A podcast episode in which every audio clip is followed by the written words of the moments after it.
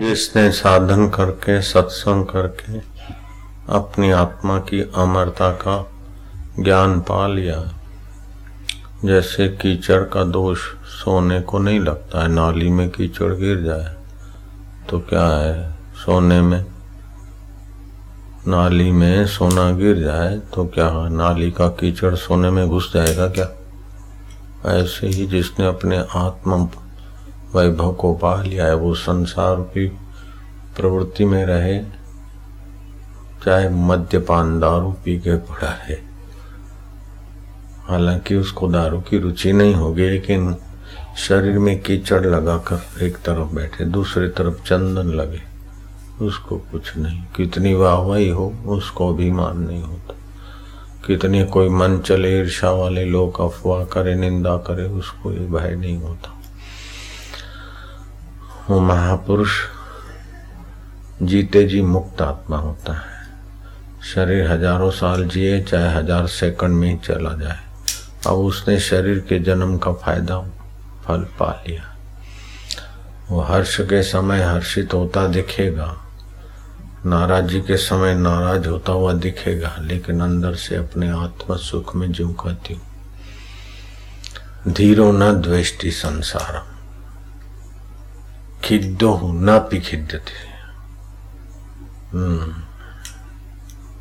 रुष्टो, न रुष्ट थे वो ऐसी ऊँची अवस्था में था। तस्य तुलना के न जाए थे ऐसे आत्मवेता महापुरुष की तुलना कैसे करो?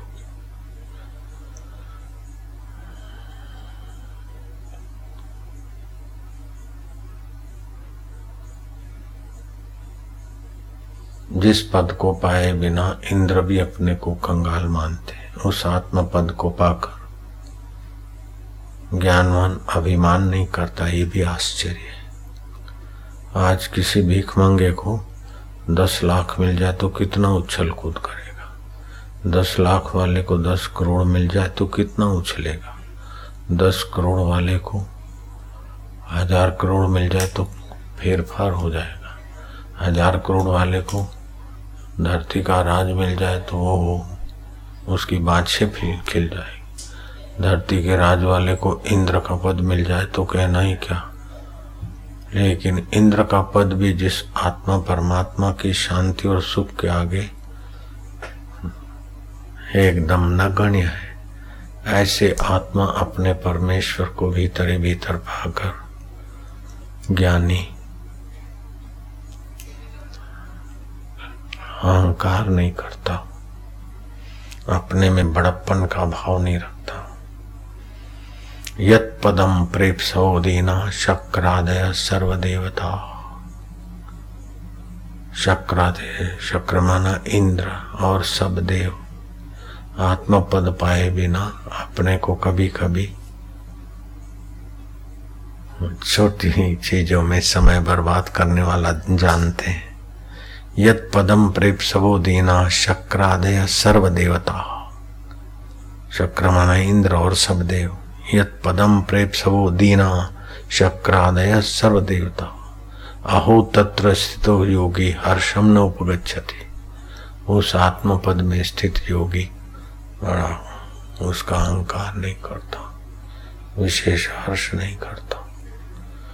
ये ऐसा आत्मदेव का सुख है ऐसा आत्मदेव का ज्ञान है। कबीर जी ने कहा, संत मरे क्या रोइए वो जाए अपने घर? तो अपने घर, अपना घर क्या है? ये घर घर का घर है, मकान। अपना घर, अपना आत्मदेव है। उस आत्मदेव में शांत होना, उस आत्मदेव को जानना जिसने उनके लिए जगत का बड़ा पद भी कुछ नहीं, छोटा पद भी कुछ नहीं, जीवन भी कुछ नहीं, मृत्यु भी कुछ नहीं। जैसे सागर में बुलबुलें पैदा होते, तरंग पैदा होती है, विलय हो जाती, फिर पैदा होती, नाचती, कूदती, खोती। ये सारा खेल है इस सुखी दुखी दे रहा। इस खेल को सच्चा मानते हुए लोग फंस जाते माया। लेकिन इस खेल को जानने वाले परमात्मा, आत्मा को जो सच्चा जान लेते हैं, उनका जीवन धन्य हो जाता है। ओम शांति शांति। ओम शांति।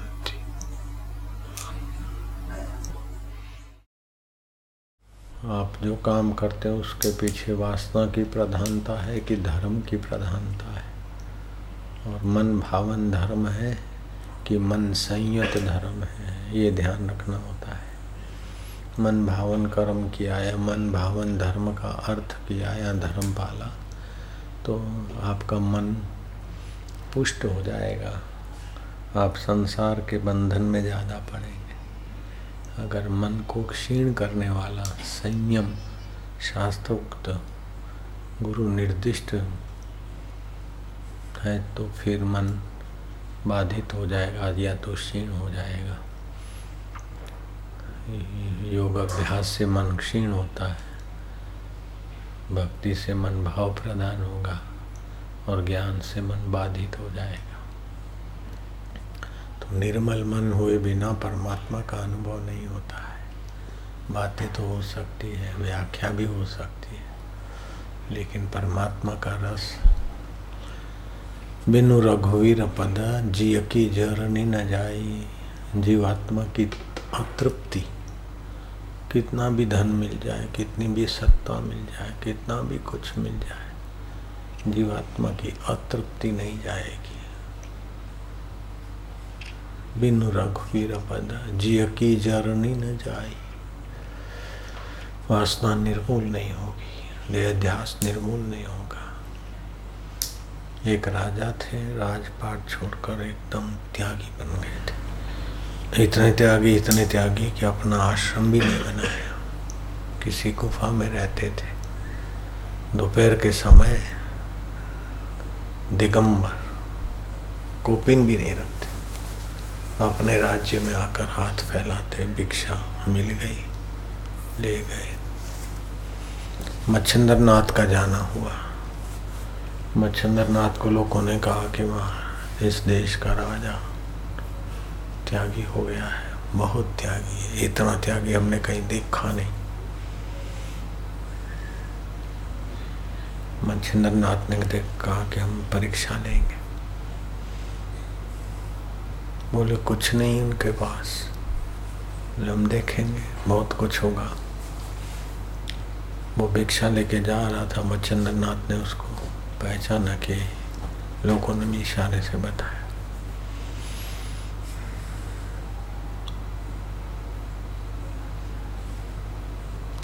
मच्छिंद्र नाथ ने कहा, क्यों रे त्यागी?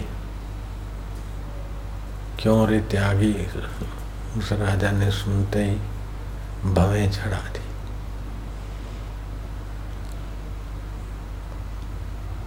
बोले, हम तो मानते थे तुम त्यागी हो, लेकिन अभी त्याग तो आया नहीं। बोले, इससे ज़्यादा त्याग क्या हो सकता है? मैंने राज का त्याग कर दिया। लंगोटी तक नहीं रखता। बोले, इससे लंगोटी रख देते तो ठीक था। राज्य रख लेते तो ठीक था। राज का त्याग किया, लेकिन त्याग करने वाले का तो त्याग नहीं किया। मैंने ये त्याग किया, मैंने वो त्याग किया। वो मैं को गुरु कृपा के बिना तुम विलय नहीं कर सकते राजन पहले भोगी थे तो भी त्यागी हो गए, लेकिन अभी तुम तो बने रहे। तुम, तुम्हारा मन क्षीण नहीं हुआ, तुम्हारा मन बाधित नहीं हुआ।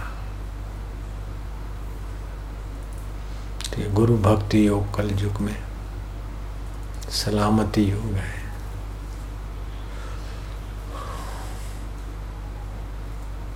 अपने मन माना तो कितना भी बड़े बड़े तपस्वियों को हमने देखा नजीक से देखा ऐसे तपस्वी बाबा, क्या बताएँ आपको? बारह बारह साल एक साल। फिर भी नारायण स्वामी करके थे। भावनगर से 20 25 30 किलोमीटर या कुछ आगे कोई ऐसी तीर्थ दरिया किनारे कोई उस इलाके का तीर्थ है छोटा मोटा वहाँ वो रहते थे, बड़ा मंदिर भी था। भीड़ आती तो बोले रे माया माया करके वो गुफा में घुस जाते थे। नारायण स्वामी नारायण स्वामी लोग उनको बोलते थे। फिर कुछ बारह साल तो आ रहे बाद में वहाँ चले गए। गिरनार और गिरनार के तृप्ति नहीं है तो फिर किसी ने सुल्फा पिलाए चलम पिलाए। ऐसे करते करते आखिर आत्महत्या करके मर गए। नहीं तो बारह साल तो क्या बारह महीना पर्याप्त है? निष्कपट भाव से गुरु की आज्ञा के अनुसार साधना में लग जाए। बारह महीने में तो परमात्मा प्राप्ति हो जाए। लेकिन अपने मन की चाल से हम जीना चाहते हैं, साधना करना चाहते इसीलिए लंबा सफ़र हो जाता। संसार को अहमत देते जो तुच्छ है, छोड़ के जाना है, उसी में कुशलता और चतुराई दिखाते चतुराई, चूल्हे पड़ी पूर्व पर आचार। तुलसी, हरि के भजन बिन चारो वर्ण जमा तो किम लक्षणम भजनम, रसनम लक्षणम भजनम, प्रभु का रस है निर्विकार रस है निर्द्वंद रस है निर्विषय रस है वो आत्मा परमात्मा का रस होता है। वो परमात्मा रस कठिन नहीं है, परमात्मा पाना कठिन नहीं है, परमात्मा रस पाना कठिन नहीं है, लेकिन अपनी मन की गुलामी छोड़ना कठिन लगता है लोगों तितली की नाई, मन भटकाता रहता, इधर से उधर उधर से उधर उधर से उधर। गए तो मज़ा आया, तालियाँ बजाए थोड़ी। कोई गंभीर बात आई तो मज़ा नहीं आया तो उठ के चल दी। ऐसे धार्मिक लोग बहुत मिलेंगे। इसमें तो बुद्धिमान चाहिए, श्रद्धालु चाहिए, वैराग्यवान चाहिए, और फिर सदगुरु मिल जाए। ये सब बातें एक साथ नहीं होती। कोई बुद्धिमान है तो वैराग्य नहीं। किसी को वैराग्य है तो श्रद्धा नहीं है। किसी को श्रद्धा है तो विचार नहीं है। श्रद्धा भी हो, विचारवान भी हो, वैराग्यवान भी हो और सतगुरु में अटूट श्रद्धा हो तो काम बन जाए। फिर पढ़ाई लिखाई की ज़रूरत नहीं है। डिग्रियों की ज़रूरत नहीं डिग्रियाँ हैं, लेकिन तुम्हारी श्रद्धा नहीं है, वैराग्य नहीं है तो डिग्रियों के सिरे से। कई डिग्रियों वाले आए मेरे गुरु के द्वार। ऐसे लक्ष्य घिसते घिसते पूरे हो गए।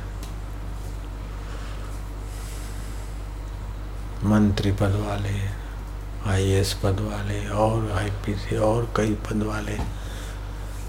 सिविल सर्जन फलाने नहीं कई हज़ारों हज़ारों लाखों लाखों है ईश्वर प्राप्ति की ये सब चीज़ें एक साथ अपने जीवन में लाना बहुत ऊँची बात है। बहुत बड़ी बात है, बड़ा पुरुषार्थ है, बड़ी ऊँची उपलब्धि है। इंद्र का पद भी तुच्छ लगे, ऐसा पद पाने के लिए कुछ तो योग्यता चाहिए। ना इंद्र पद तुच्छ लगे।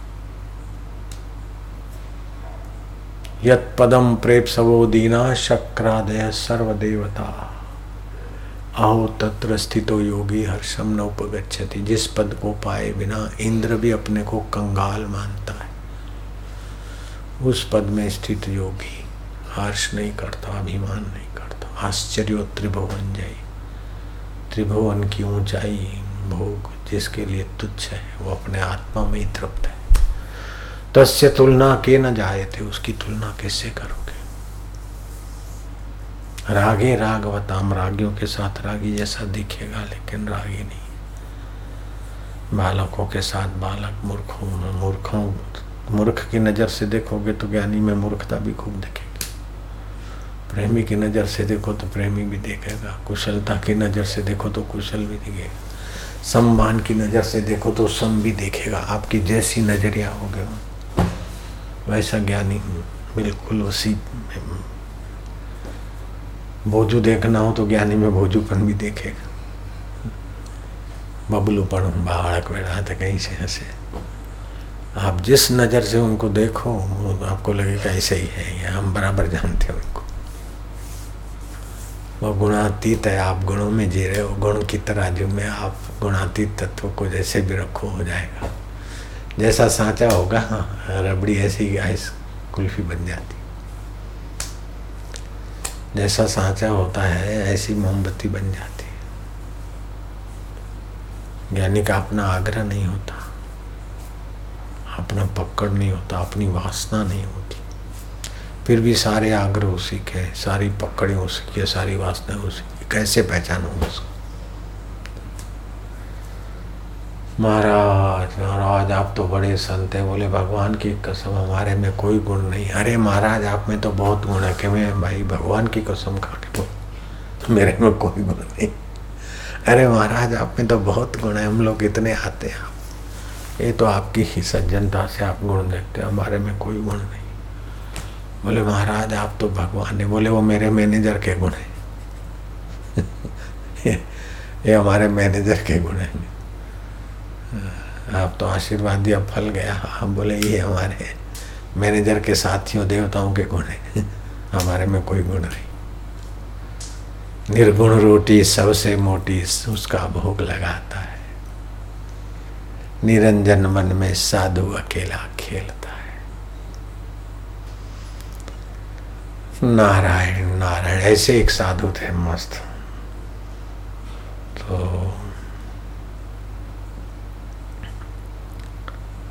ये उन्नीस के कुछ वर्ष पहले की बात है।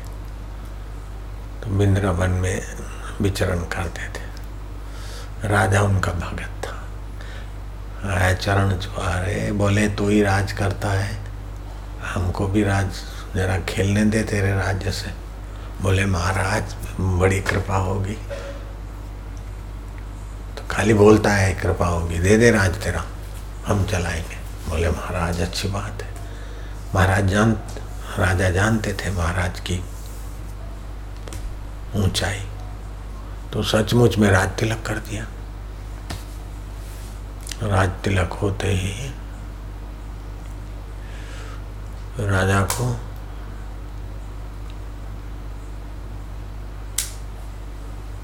डिसमिस रोटी मिलेगी और कुछ नहीं, कोई पद नहीं। चुपचाप खाना खाओ, भजन करो। अब हम राजा हैं, हमारी चलेगी। बोले जो मंत्रियों को नौकर के पद पे सेट कर दिया, नौकरों को मंत्री के पद पे रख दिया लाके। रानियों को दासियों के पद पे नियुक्त कर दिया, दासियों को रानी के पद पे। ऐसी तीन दिन में उथल पाथल कर दी कि सारे राज्य में बके रहो। तो आप हो गए। और युवराज को हिंटर लगवाते, पिटाई करवाते। तीन दिन वो है राजा को बोला, बोले, इधर आओ, अब तू खेल, हम अपने लाला से खेलेंगे बोले, महाराज, तीन दिन में तो बहुत बड़ा राज्य में फेरफार हो गया। तीन दिन का राज्य आपको ऐसे ऐसे आपने ऑर्डर दिए हैं, और ऐसा ऐसा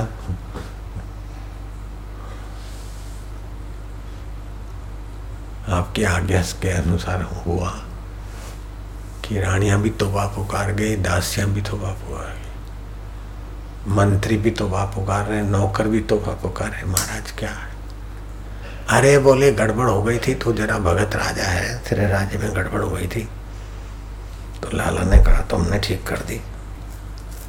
रानियाँ सदा दासियों पे हुक्म चलाया करती थी और दासियाँ रानियों पर जेल जेलसी करती रहती तो रानियों की जगह पर दासियों को रख दिया। तो रानियों की योग्यता दासियों में कहा।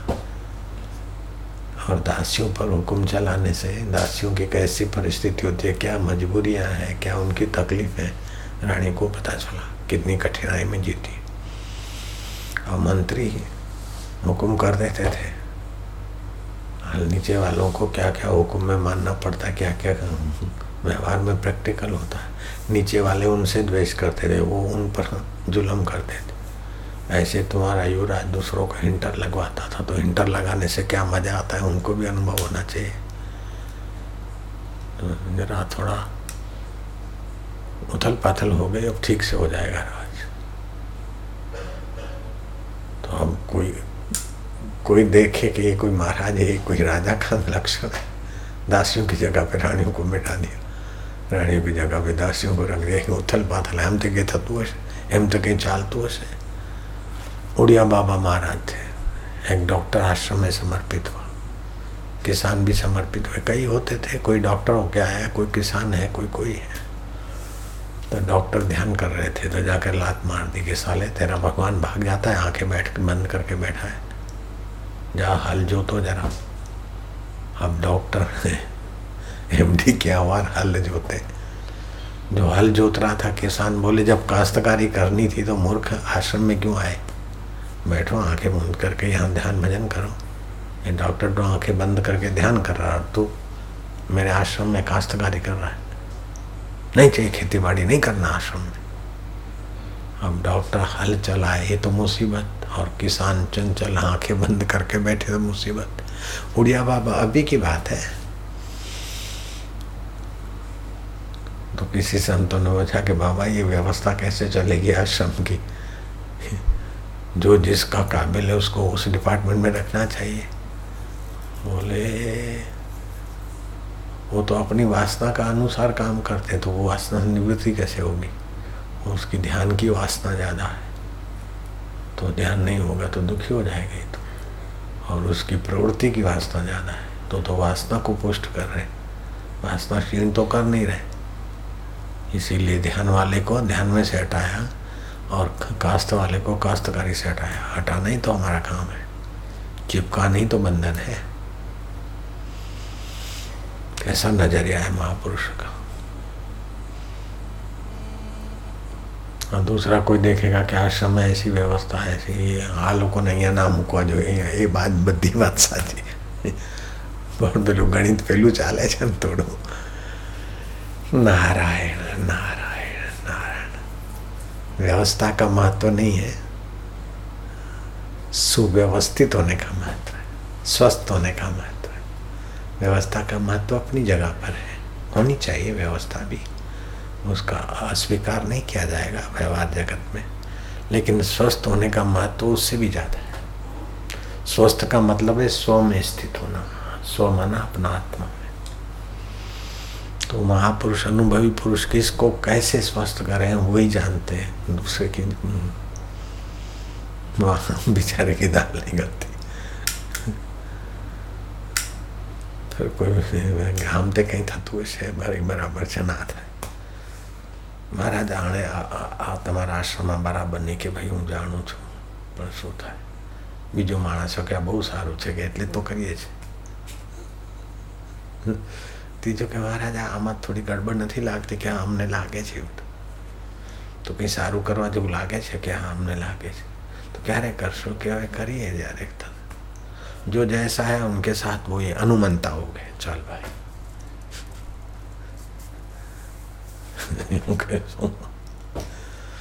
जिसको ब्रह्म में स्थिति है उनके आगे तुम्हारे थे बच्चों के गुड़े गुडियों की बातें हैं ब्रह्म स्थिति प्राप्त कर कार्य रहे ना शेष और उनको कार्य के ढांचे में फिट करना चाहते कि हम थू जे नाम करूँ जे क्या थी करे तू कर तो रे પહેલા દોડાયો था જા જે તમને કરવું હોય જે કંઈ જગતનો સુધારા કરવો કરી નાખો આજ સુધી બધા સુધારા કરી કરીને જતા રહ્યા હવે તમે બે રીતે લાગી જાઓ કેટલું સુધારશો અને શું સુધરેલું રહ્યું શું બગડેલું રહ્યું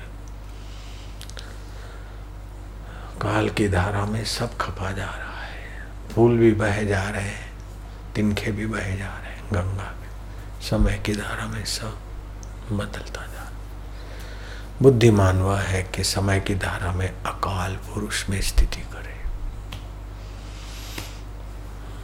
समय बड़ा विचित्र रहा है अपना काम मना ले जल्दी से। न धन से रक्षा होती, न सत्ता से रक्षा होती। न मित्रों से रक्षा होती, न कार्य कुशलता से रक्षा होती। अपने को सुरक्षित कर लो। मौत आए, कष्ट आए, उसके पहले अपने को सुरक्षित रखने का उपाय कर लेना चाहिए। इसी में बुद्धिमत्ता है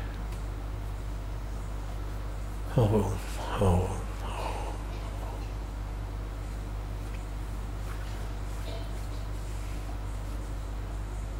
सूर्य प्रकाश देता है, लेकिन प्रकाश कहाँ से लाता है, उसे पता नहीं। चंदा चांदनी देता है, आँखें दूसरे को तो देखती है, लेकिन किसकी सत्ता से देखती है? आँखों को पता नहीं। कान किसकी सत्ता से सुनते हैं जीव किसकी सत्ता से बोलती उनको पता नहीं। लेकिन इन सब का जो पता रख, जानता है और सबको सत्ता देता है, वह परमात्मा सबका सार है और उसी का स्वाभाविक ध्वनि ओमकार है। उसी मूल में जाओ, जो मूल को सींचता है, उसको पूरा वृक्ष सींचा हुआ मिलता है। इसी मूल स्वरूप साधना में लगे जाओ, डूबते जाओ।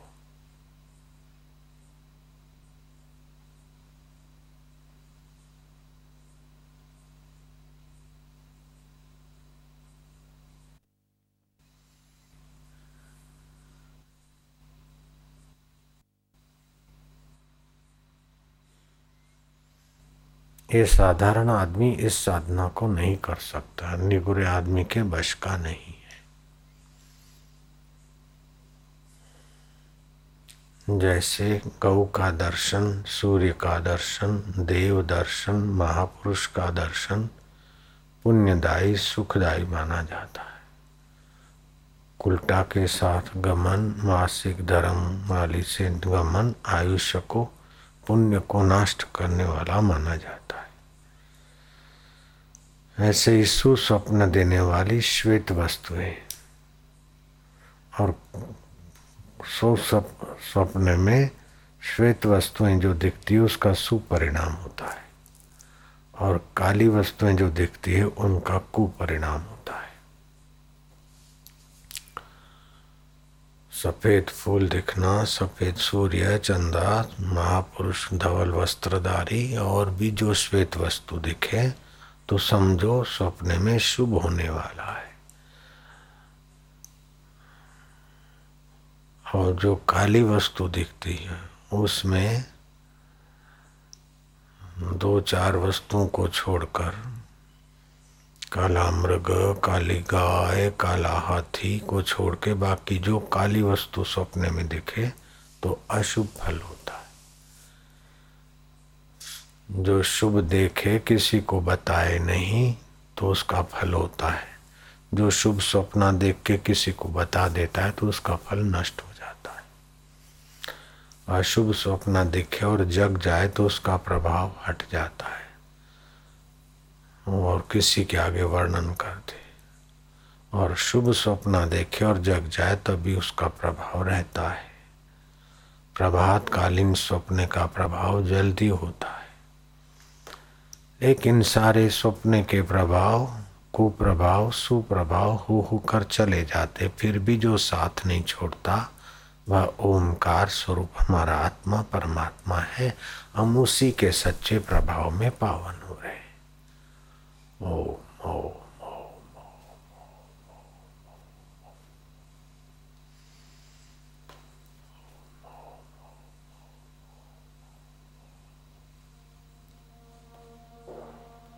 तुम्हारा रक्त का कण कण पावन हो है मन शांत हो रहा है, बुद्धि शुद्ध हो रही है।